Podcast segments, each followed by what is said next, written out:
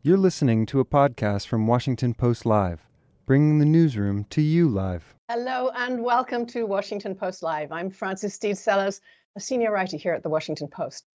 Today, I am delighted to be joined by Doctor Rajiv Shah, who is the president of the Rockefeller Foundation and the author of a new book, Big Bets, which will be available in bookstores starting tomorrow. Raj, a very warm welcome to Washington Post Live. Thank you for having me. I'm excited to be here.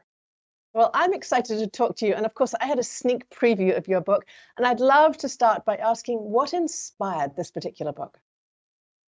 Well, you know, at the end of the day, I, I feel like sometimes we don't aim high enough when we're trying to tackle some of the toughest, most persistent challenges of our time. Uh, the truth is, I, I really think this book and some of the experiences I've had and some of the people I've gotten to learn from can inspire us to be more ambitious in tackling climate change, in addressing hunger and poverty, in fighting pandemics, and so much more. And the key is really having a big bet mindset. I've learned from some household names and also some from some people I think most of our viewers would not have heard of. And I've seen that folks who are out there trying to actually solve problems, as opposed to just, you know, doing good, being good enough, can make a huge difference. And I learned that working with Bill and Melinda Gates more than twenty years ago, when we didn't say, let's, how do we vaccinate a single village, or how do we reach a few additional kids with basic medicines? The challenge was, how do we eliminate unnecessary childhood death? What's the most efficient way to do that at scale, and how do we do it on a global basis? And twenty years later, a billion kids have been vaccinated, almost sixteen million child lives saved. I, I learned it in government when I had a chance to work on emergency responses, fighting pandemics, and addressing hunger in the aftermath of a global food crisis. And I see it again here at the Rockefeller Foundation, where we're able to do some extraordinary things with partners because, you know, we're trying to solve big global challenges like, you know, accelerating the energy transition in low-income countries. So define for me a little better what you mean by big bets and how not to get caught up in the, the, the quibbles that can affect um, how we think about big bets. Well, to me, big bets are, are are efforts to actually solve big global problems. You know, so they, it's literally set, stepping back and saying, you know, if we're trying to tackle climate change, are we willing to just accept that the world will warm to two and a half, three degrees because that is what the United Nations is about to produce this big an, this big stock take analysis, and they'll claim that that is the most likely path? Or are there things we can do to actually dramatically reduce the level of warming and the level of climate impacts? And, and then you go and try and find kind of fresh and innovative solutions that can do that. In our case, we've invested heavily in bringing the renewable energy technology revolution to some very poor countries in the world. And people don't think that these countries are huge emitters now, because they don't consume a lot of energy and they have relatively small economies. But by twenty fifty, they will account for seventy-five percent of global emissions. And if we don't prevent those emissions, there's no way we will save our climate and our planet. Uh, and then we bring people together in unlikely partnerships and alliances, try to measure results in a very disciplined, business-like manner, and persist sometimes for decades until the job is done. And that, that approach, that big bet approach, Uh, benefits from, you know, having the the ability to make that long-term uh, focus and that long-term uh, effort real. Um, I want to take you back to one of the anecdotes you talk about early in the book, and that is your experience treating leprosy in India. Um, and there's realization, kind of an epiphany, I think, for you that seven hundred million people were hungry, didn't have enough food, you didn't have enough ragi balls, and I guess those, those little nutritious millet balls um, to hand out, so people were going to go hungry. Why was that such a key moment for you? Well, uh, for starters, I was uh, a kid, basically. I was just out of college, and I was about to go to medical school, and I really wanted to save the world, and I, I really believed that, you know, it was wrong and uh, unjust, as I still do, that so many people die of simple diseases and so many people die of basic malnutrition at a time when food is so abundant in so many parts of the world. So I traveled uh, abroad after school and ended up as a volunteer for an extraordinary doctor, Doctor H. Sudarshan, who was uh, who built this whole nonprofit service platform in a rainforest in South India and was literally going door to door in villages in a very poor tribal community looking for cases of leprosy, uh, tuberculosis, epilepsy, things that they could provide medical support to. And over decades, he actually eliminated leprosy through his, his efforts and through his team's efforts. But what he found was that most families they went to door to door were actually hungry and kids were malnourished. And so the kids who were severely malnourished, we would take in the Jeep and, and take back to the, the central uh, clinic, and they would get these targeted feeding programs and get access to nutrition, which were just these millet balls, which you point out are ragi balls. And it felt good to be able to provide, you know, a solution to a child who right in front of you is emaciated and hungry, and then see them recover. That was very heartwarming. But the hard part for me was seeing Uh, was was seeing that, you know, okay, we're helping a few hundred kids in this context, but learning that there were seven or eight hundred million kids like them around the world suffering from hunger, and wanting to come up with solutions that might have much greater reach and much greater ability to end that at scale. Raj, you're talking about, about a number of people who've been influential, including this doctor and, of course, Bill and Melinda Gates. And also, I just wanted to mention to our audience that Patty Stonecipher was the head of the Bill and Melinda Gates Foundation when you started. She's our interim C E O here at the Washington Post and also sits on the board of the Rockefeller Foundation, correct? That's correct. And you're very lucky to have her as the C E O there right now. She's an extraordinary leader, and I write about some of the things she taught me uh, back when I used to work for her. You do indeed, including the blank page. But one of the things I really want to ask you about is the sense of optimism that pervades your book, the can-do attitude. How important is that? And is that something natural or something that you can learn? Well, I think that's it's everything, you know, and, and I feel so fortunate because at a place like Rockefeller, people are coming to us from around the world in local communities and in university settings, scientists, businesses, with ideas to solve amazingly difficult problems. So on any given day, I get to learn about, you know, new approaches to measuring malnutrition that could expand access to targeted feeding for a couple hundred million kids who otherwise suffer. And if we could do this, they would, you know, we would really help them dramatically. Or I get to see Uh, new battery chemistry technologies that are being developed that can improve stationary energy storage in developing countries, which will change the math. So that instead of ha- those countries relying on coal and fossil fuels to grow their economies over the next few decades, they can rely on renewable energy sources and use more effectively the renewable energy they have. It's hard to to be pessimistic when you see that all day long. Uh, and so it's it's a great thing. And I try through the book Uh, to really help readers see what's possible from those exposures, uh, all the way back to when we reshaped the global vaccine industry in an effort to really dramatically accelerate the saving of child lives. Okay, Raj, I'm going to allow you to accuse me of being guilty of small thinking, but how do you make sure that these big ideas don't get in the way of being practical? Practical solution, feeding those kids one by one. Yeah, so in practice, you know, uh, you got to set these big goals, but then, of course, the actions we take are extremely uh, practical and stepwise, right? So when we set up a global effort to vaccinate every child on the planet, there were about one hundred four million kids born every year, probably about sixty-five million or so were already getting vaccines. And so that left, you know, uh, forty plus million kids that we needed to reach on an annual basis. And we started that effort by partnering with colleagues like UNICEF and the World Health Organization and the World Bank that were critical institutions in seventy countries where these kids were not getting access, and just working with them on helping governments uh, set the goal of vaccinating every child, helping uh, their local health ministries have access to resources to hire people and build out safe immunization and expand access. And it doesn't work right away. It started, you know, it only started to work four or five years in. Uh, but that was twenty years ago, and now we can say it was a big success. And in the same way, we just launched a big effort to bring renewable energy to a billion people that live effectively in the dark. They don't have enough electricity to power their homes with a light bulb and a small appliance on an annual basis. And we're uh, we start in we start small. We're reaching probably five or six million people right now with these solar mini grids and some other technology platforms, but we really do believe we have pathways to scale to reach a billion people over the next two decades.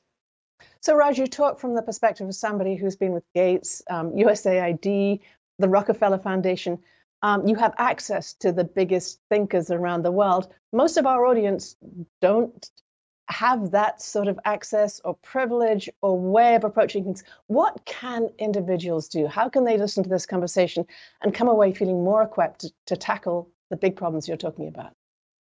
Well, I think the first thing individuals can do is actually like learn enough about core issues that you're passionate about to avoid getting stuck in the cynicism of the moment. You know, if you if you just read with all, I mean, I love the Washington Post, read it all the time. But if you if you just read the newspapers on a day-to-day basis, it's easy to believe that, you know, climate change is an unwinnable fight that where we're already quite behind. Um, you have to dig a little deeper to to study what are the solutions. How can renewable electrification be a genuine solution that'll reduce the amount of carbon emissions next year, year after that, year after that? So the first thing I'd say is just learn enough to become a genuine optimist about what's possible. The second thing, and I really believe this, and, and I think many of the stories in the book are about building unlikely partnerships and alliances.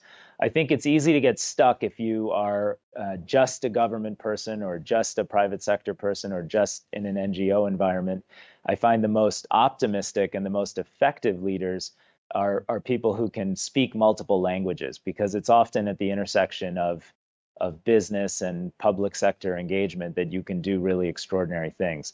So I'd say become proficient uh, at and open to lots of different approaches to solving a problem. Uh, and then ultimately find a way to do it, you know, whether it's through your work, through your job, through your voting, through your community activity. There's so many avenues today to be involved in public service and in social service. You don't just have to run uh, for election somewhere to make a big difference.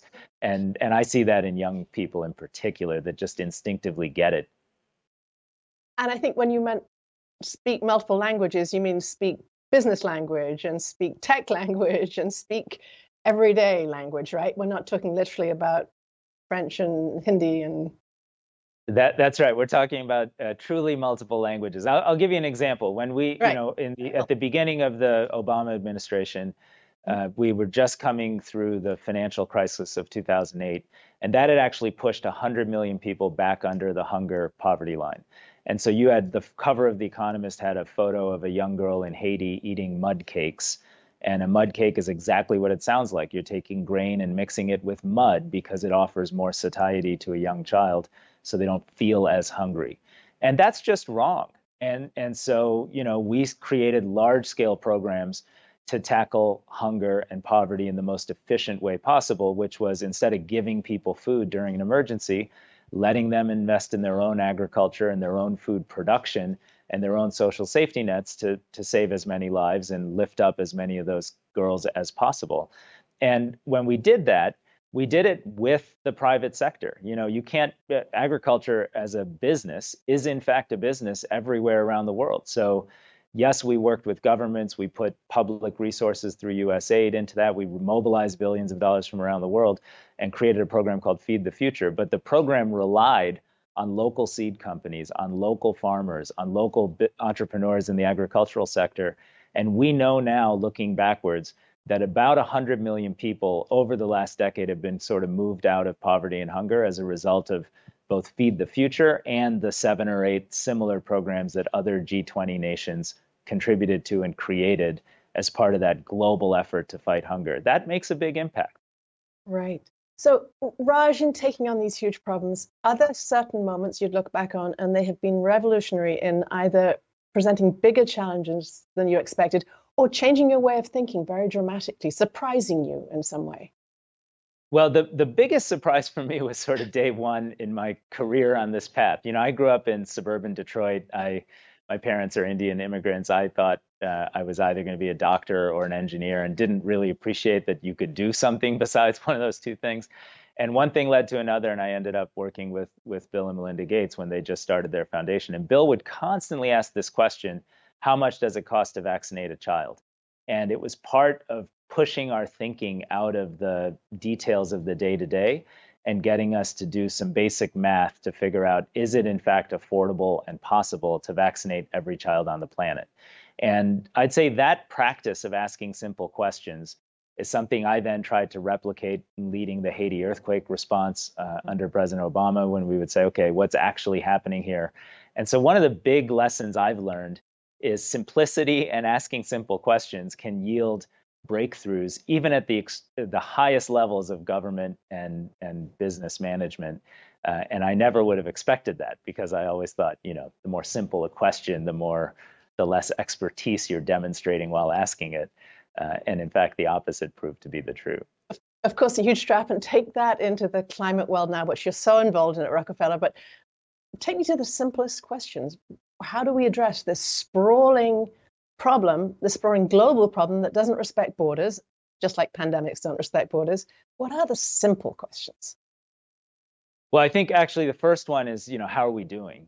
And the truth is, despite all the commitments at Paris, and despite all of the history of the global climate fight, we're actually quite far behind. And I think people don't appreciate that as much, because we focus so much on this temperature number that we don't get into the complex data around what's actually happening with ice me- ice, ice sheets melting okay. in Antarctica. As I think the Post has very effectively reported, you know, uh, landmass the size of Texas and Alaska is lost permanently in that context, and that has huge consequences for ocean temperatures and fisheries and the one point four billion people that depend on fisheries around the planet to, to get enough protein to, you know, lead a nutritious and healthy life. So I think one basic question is, how are we doing? And the answer is, we're not doing anywhere near as well as we need to be to protect ourselves.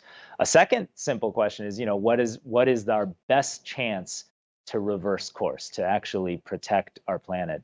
And that is, the answer there is, I think, pretty clear. And a lot of different uh, analysts and agencies have published this, but it's basically accelerating the energy transition absolutely as quickly as possible.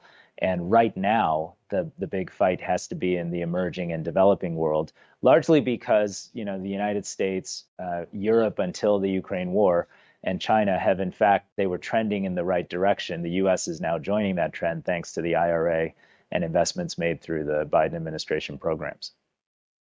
So the Rockefeller Foundation, and correct me if I've got these numbers wrong, but I think you've committed a billion dollars over five years to fight climate change. I've got two questions. One is, how are you prioritizing where you spend that money, and how did you make the decisions?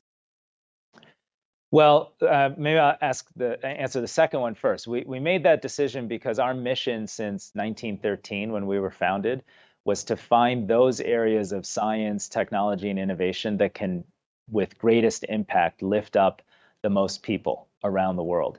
And as we looked broadly at what was going to happen over the next several decades to human opportunity, human vulnerability, and human development, it became quite clear that climate change was the single greatest threat to pushing one, two, three billion people into a state of deep uncertainty, insecurity, fragility, migration, and suffering. Uh, just to give you one statistic, you know, on hunger, in in about the nineteen in the late nineteen nineties, about fourteen percent of the world's population was hungry. Uh, by twenty fifteen, we had successfully gotten that down to about seven percent. It's climbed up again to about nine percent, is projected to blow past fourteen percent again in a number of years in the future. We could have as many as one point four billion hungry people relatively soon, simply because of the pressures that climate change is causing on the global economy and the global agricultural and food system. So, so we said, okay, this is the area where we have to both prevent climate change and support those communities that are going to be most vulnerable. And then we started looking for solutions. And the biggest one that we're we're putting the most into right now is around renewable energy. And, and we've helped uh, develop with forty, fifty private entrepreneurs around the world, different types of renewable energy solutions, from mini grids that are solar battery installations for rural communities to metro grids that can power a whole township in, say, the eastern Congo. And we're we're bringing power and electricity via these commercial operators to communities that have never had electricity before, have depended on diesel generation or heavy fuel oil, or are dependent in the future on coal. And we hope to displace all of that coal, heavy fuel oil, and diesel with a technology that is going to lower the cost of power and let these communities plug into the modern economy, create jobs, create opportunity, and, and create a more stable planet. I'd just like to ask a little bit more about the foundation itself, because of course it was founded on fossil fuels, right? That's how the money was made. Does that give your particular foundation an extra responsibility to try to promote the change towards more sustainable energy? Yes and yes. We were founded, of course, on the Standard Oil fortune. You know, when, when John D. Rockefeller Senior created this institution, uh, it was before there was an income tax, before Uh, there was such a thing as federal government social safety nets and the like, and and it was really a very unique uh, enterprise. There was there really was no such thing as philanthropy, philanthropic institutions, and he grounded the institution in the concept of scientific philanthropy, which frankly is just the nineteen thirteen way of saying big bets. It was what are the areas of science and innovation that can really transform the planet.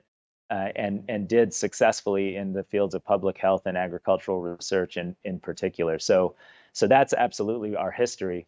Then you look to our future, and we really believe, for, for the reason you identify, and because the sector should lead more, uh, we feel we have to be out front. So, so a few years ago, we divested of fossil fuels in our endowment. I think we were the second institution behind the Rockefeller Brothers Fund mm-hmm. to make that judgment and that decision. Uh, we have, as part of our climate strategy, said we're going to walk the talk. So we're embracing a net zero uh, commitment for our operations and a net zero target for our endowment in order to, you know, to really do our best to walk the talk in terms of how we manage our resources and our operations. And we're committing a billion dollars of philanthropic expenditure to the kinds of innovative solutions that can leverage private investment and really accelerate the climate transition broadly. Raj, we're hearing from our audience, and I want to ask one of the questions that come in. We'll try and get a couple in during the day, but this one comes from Joseph in Florida, and Joseph asks, uh, how do you suggest that private industries best coordinate with governments around the globe to make the most effective attack on climate change? Well, Joseph, I think that's a great question. I, I think at the end of the day, we it, what I love about the question is that it implies that you need government and private industry working together. And too often, governments have said, look, we don't trust private industry, so we're not going to partner with private industry on this endeavor. And private companies have said, you know, government should just get out of the way and not be uh, a big part of the go forward. And neither of those work. You know, we just rolled out an effort to reach almost a quarter of the population of Zambia with distributed renewable solar electrification. And in order for that to work, we needed to identify private developers who want to build out these solar installations. And we had to work hand in glove with President Hichilema and the, and the government of Zambia to change regulatory policy and to restructure their public investments to make those commercial operations viable commercial businesses over time. No country on earth has really achieved universal electrification using any technology without public and private sector working together. And so a lot of what we do is bring those unlikely partners together in projects all around the planet. You made a couple of references earlier on to us not meeting goals and how um, dire that could be. Um, some of those goals were created when you were in government, the so-called Sustainable Development Goals, the S D Gs. Were they overly ambitious? Were they unrealistic? Um, the danger, if you don't meet goals, of people throwing their hands up and saying, well, you know, forget the whole thing. Yeah, there is. If you look before two thousand, there were no goals. And right. as a result, you know, you had kind of years where there was investment and progress and years where, where people focused on other things and there was lack of progress and there was no visibility really on the aggregate impact on child health, on child hunger, on pandemic risks, on girls' education, and on energy poverty. You know, then in two thousand, they created a set of goals called the Millennium Development Goals, and we restructured them Uh, in twenty fifteen to be the Sustainable Development Goals, and two hundred plus countries signed on and said, including the United States, and said, we're going to track and publish progress on these goals and indicators because of the basic idea that underlying these goals is a very, very simple thought. And that thought is that basic human dignity and opportunity is a universal right and is our best path to reduce violence, instability, and conflict in the future. And, uh, you know, so I absolutely think society is much better off having goals that are grounded in that observation. I think we're better off, uh, whether we achieve them or not on a day-to-day basis, tracking the results and publishing them. on an annual basis. And I go all the time and sit with heads of state all around the world and talk about their progress on a particular goal or lack thereof, and use that discussion as a way to frame the kinds of solutions and partnerships we're able to create, and the accountability framework we're able to put forth to hold people accountable. So I think it's absolutely essential. So how much is tackling and potentially solving the climate challenge a model for taking on other huge global challenges? And obviously you've been involved in in pandemic or infectious disease response, but I'm also thinking about things like misinformation, these huge issues that cross national borders and require some sort of inventive approach to address. Yeah, they do require inventive approaches. And that's the point. I mean, I think if we say uh, that, okay, we're just going to live in a world that has all this misinformation, Uh, we are undermining our democracy, undermining our public health, and undermining the health of our uh, next generations of, of young people. Whereas if we go out and say, no, that's not acceptable, we're going to stamp out misinformation, and we put real resources and focus into it, we will find the kind of innovative solutions that help us do that. You know, the Rockefeller Foundation invested heavily early on in, in March, April, May of two thousand, before America had a testing strategy for COVID nineteen, in scaling up massively the t- diagnostic capacity in this country on the basic observation that if you can't test for and understand where COVID is, we were going to be locked down in our homes much, much longer than, than we were or should have been. And when we did that, we actually came up with lots of ways to work in communities around the country, Um, almost entirely with local leaders who had inventions and ideas that were, you know, not considered on the cutting edge of public health, but made a big difference if you're trying to reach the Black community in Atlanta through pastors and, and religious leaders, or a Native American population on Navajo Nation through their own leadership and, and the community health workers there that were so much a part of the solution. So a lot of inventing solutions is about listening to those we serve Um, in the moments when it's most important, and then scaling up their ideas. But if you don't give them the chance to innovate against the goal, you'll just live with status quo as it is. So just one more question about climate. Is there a key innovation that you see that, um, that in the climate uh, world, um, which gives you optimism for humanity's future? Just one specific example. Yeah, stationary energy storage. It sounds, it sounds Tell me more. Of, Tell me more. Okay, it's the most exciting thing, and in fact, we're going to uh, the COP, which is the big climate, um, the big climate conference, and building a coalition of dozens of countries that are coming together that today literally cannot get access to batteries. And I know it sounds surprising, maybe to your viewers, but you know, most of the stationary, most of the energy storage supply chain on a global basis is deeply constrained by mineral access and manufacturing capacity, and is geared towards the electric vehicle industry. But the real breakthrough will be when we have large-scale stationary energy storage for grid systems all across the planet. It will transform the ability of those grids to take renewable energy on to their grid and use it for a broad range of baseload purposes. And when that's a likely outcome, it'll just change the game in terms of what's possible for both energy access and uh, clean energy future. So that's the thing we're most excited about. When we look at companies around the world, I mean, there are great new chemistries coming out of Stanford and, and on the West Coast of the United States. There's some important new technologies, flow batteries from the Breakthrough Energy Coalition Uh, that they've invested in. There are unique partners in, in Boston, in the middle of the country, that are doing it.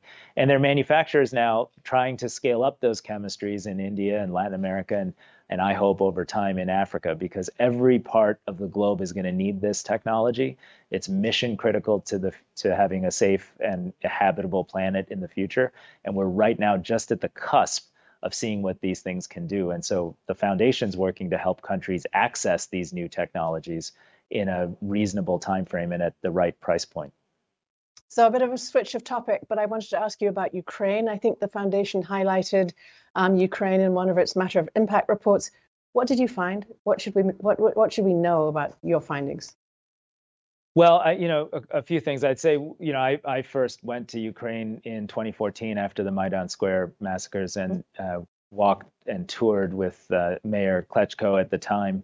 who was new in his role. And it became apparent to me right away that it was young people, civil society, and local communities in Ukraine that were already then, you know, preparing for this moment. And I think that's why, by the way, Ukraine has outperformed everybody's expectations, because their resolve, their toughness, and their determination to build a nation that's true to their values.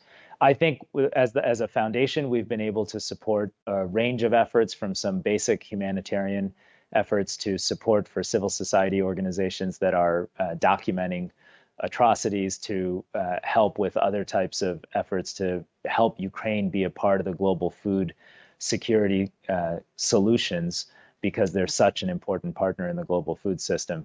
But I'd say the big picture for me in Ukraine is that this has been something the Ukrainian people have prepared for, are committed to, and the United States, the rest of the world, and the philanthropic partners who can work directly with local civil society operators in Ukraine, now is the time to act and, and to support their efforts. So Raj, how do you apply your big bets thinking to Ukraine? Where are the, where are the big, simple ideas? Yeah, I, well, I, I you know, uh, obviously Ukraine is in the middle of an of a conflict, and I've worked in Afghanistan and Somalia and, and Libya and so many settings that are either currently on, under ongoing conflict or just coming out of it. I think the world sometimes forgets the single greatest opportunity, and this would be the big bet when that time comes, is to prepare for and execute a reconstruction of that country's economy and infrastructure in a way that lays the groundwork for the next fifty years with success. What people don't realize is post-conflict, whether you're in Mozambique or Afghanistan or Somalia, those first few, uh, I'd say five to seven years post-conflict, are the fastest growing economies in the world. An economy can grow fifteen, seventeen percent a year. It's also, the growth is defined by external engagement, actually in a model created by the Marshall Plan in reconstructing uh, Western Europe after World War Two. So I think the big bet for Ukraine would be the world being steadfast in helping right now create the plans and programs and resources so that we invest in building Ukraine for Ukraine uh, when this conflict is largely uh, no longer debilitating for efforts to rebuild infrastructure. And, I, and the reason I highlight that as the big bet is so often our political attention moves to the next issue, and you see the level of investment precipitously decline. Right. And uh, it's like the last scene of Charlie Wilson's War, for those of you who remember that movie, but it happens over and over and over again. So we got to do the right thing now to make sure we're resourced and focused on building a Ukraine that is the Ukraine that the Ukrainian people want right now for the future. Yeah, and of course, the Marshall Plan was uh, an extraordinary example of this. But I, I want to ask you now about the role, and you've talked a little bit about it, of financing and cooperation with companies, and also holding companies themselves accountable when it comes to issues like climate. Look, we, we work with companies around the world in almost every industry we work with. So, for example, uh, we have talked less about resilient agriculture, but the truth is, if we're going to change the global food system, we need the twenty or twenty-five largest food companies in the world to agree to set a target of potentially having fifty percent of their supply chains in climate smart or resilient agriculture. And we need those companies to start measuring the amount of carbon they're sequestering in, on, in the soil on the farms that they're relying on for basic commodity ingredients and food items. So we're having that discussion and dialogue now. Uh, I believe you got to have both pressure and cooperation. So I think activists should be complaining aggressively about a food system that's making us sick and destroying our planet. Um, I think we should be, you know, documentaries and public visibility on some of the excesses of that industry are just as important as sitting together at the table with them and saying, okay, how can we set goals and targets and then in a structured way measure your change and your evolution? And we do that in, in that space. We do that with Uh, drug and, and vaccine manufacturers and diagnostic testing manufacturers um, in during a, a crisis and a crisis response. And I think that mindset of pressure plus engagement is is the right mindset for us. So that's it's actually took me to my next question, which was really to, to ask you about the most effective means, or if you have an example of that combination of pressure and engagement working to affect change quickly in a government or in a in a big company. Well, you know, I'll, I'll actually give you an example from uh, and it is something that um, President George W. Bush created, the, the uh, President's Emergency Program for AIDS Relief, or PEPFAR, uh, which, you know, at the time, I think there were less than fifty thousand people uh, in Africa receiving antiretroviral therapy, and people were dying by the millions. I remember traveling through rural communities in, in Kenya and in Senegal and in Zambia, and the most common product for sale street side was a coffin because of the extraordinarily devastating disease of H I V back then. And between President Bush and then later President Clinton, actually through the Clinton Foundation, created these large scale efforts to procure antiretroviral therapies, and then ultimately partnered with industry to do deals that allowed the creation of generic versions of those drugs to be sold cheaply and at massive scale. And those efforts together have resulted in a world that is saving twenty-five million people a year because they're on those therapies, and probably saved the structural economies of, of eighteen to twenty African nations. So that's a good example of where outside pressure on those drug companies, which was so visible, even going back to the two thousand presidential election when Al Gore was running for president, that pressure plus the desire to sit at the table and cooperate on procurement, on pricing, on generics availability and design uh, made all the difference.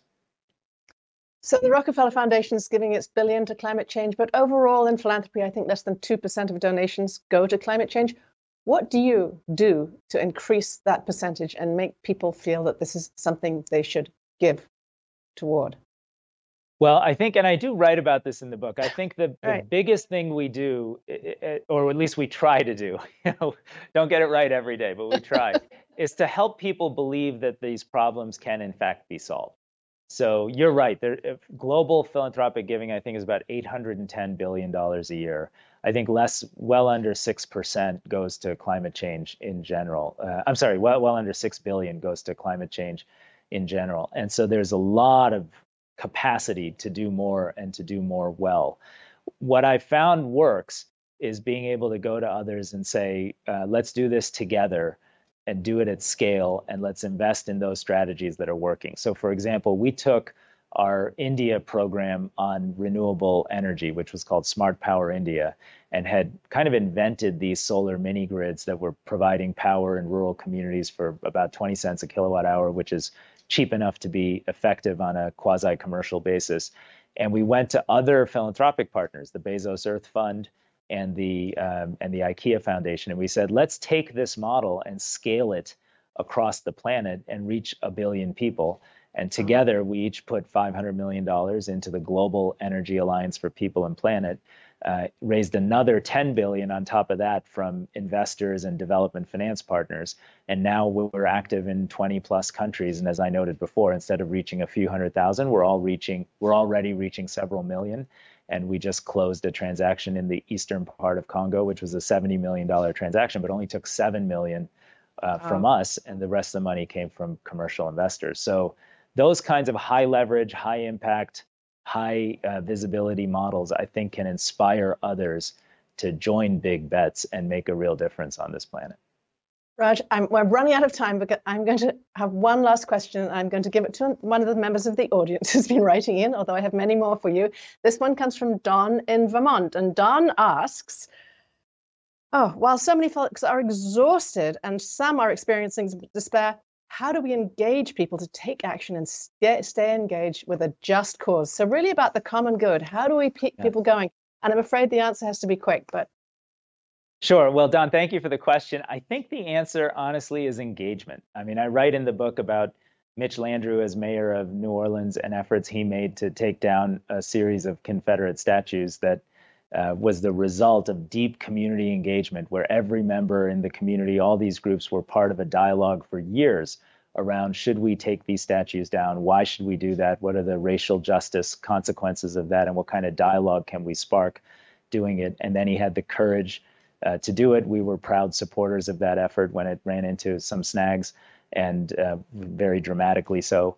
Uh, but at the end of the day, it was the level, that high level of community engagement, not only achieved the result, But Don, it made the people in that community deeply committed to the cause, and it made them optimists, and it got them excited when when they finally succeeded and started a national movement about debating uh, the presence of some of these uh, post-Reconstruction Confederate statues. So uh, to me, it's it's get people engaged in these things, and what you tend to find is uh, these efforts to change your community or change your world, they end up actually changing you even more than you change your environment. Right. And and they give you a sense of contentment overall that I try to make reference to in, in the book. And it's why I want more young people to pick it up, read it, and, and hopefully be inspired to be a change maker.